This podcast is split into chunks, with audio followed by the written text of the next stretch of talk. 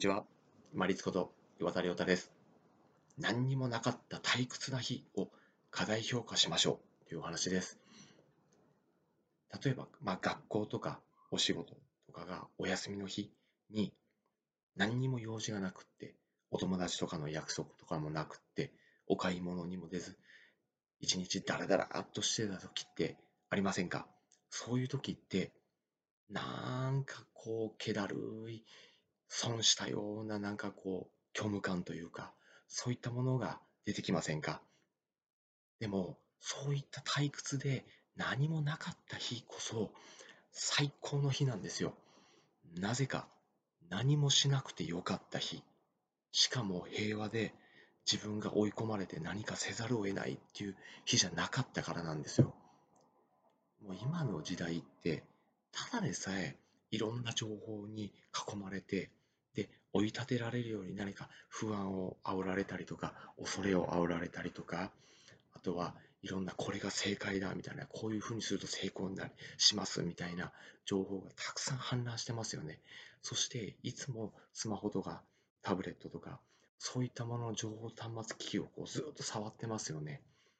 何にもしてないようで実は情報に囲まれてるだけで脳も体もものすごく疲弊してるんですよ。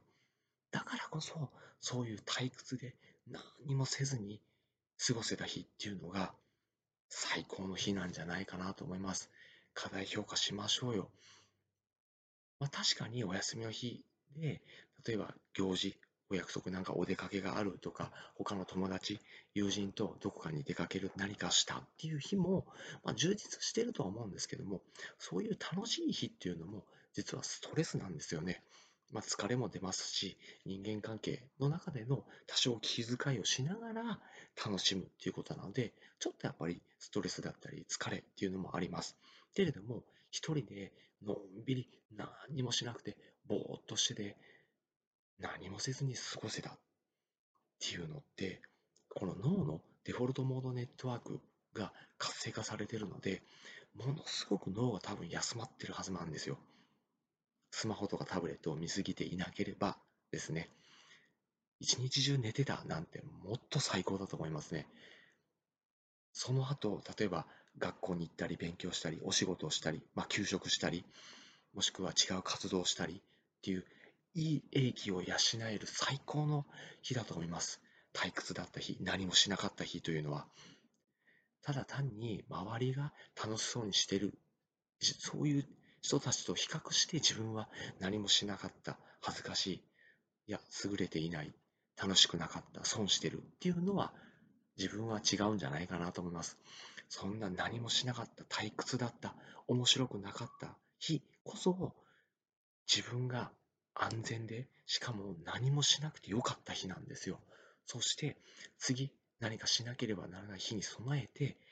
英気をゆっくり養えた最高の日だと思います。そういう日こそ課題評価して、よし、今日最高だったな、すごくゆっくりできたと。じゃあ、このゆっくりできた日を生かして、次また明日から、明後日から頑張っていこうというふうにやっていこうじゃありませんか。何もしなかった日こそ、退屈だった日こそ、平凡で何にも起こらなかった日、しなくてよかった日ほど最高の一日です。そういう日、逆に月に数回作って英気を養って長い人生楽しんでいきましょう。本日もご清聴いただきましてありがとうございました。皆様にとって一日良い日となりますように。これにて失礼いたします。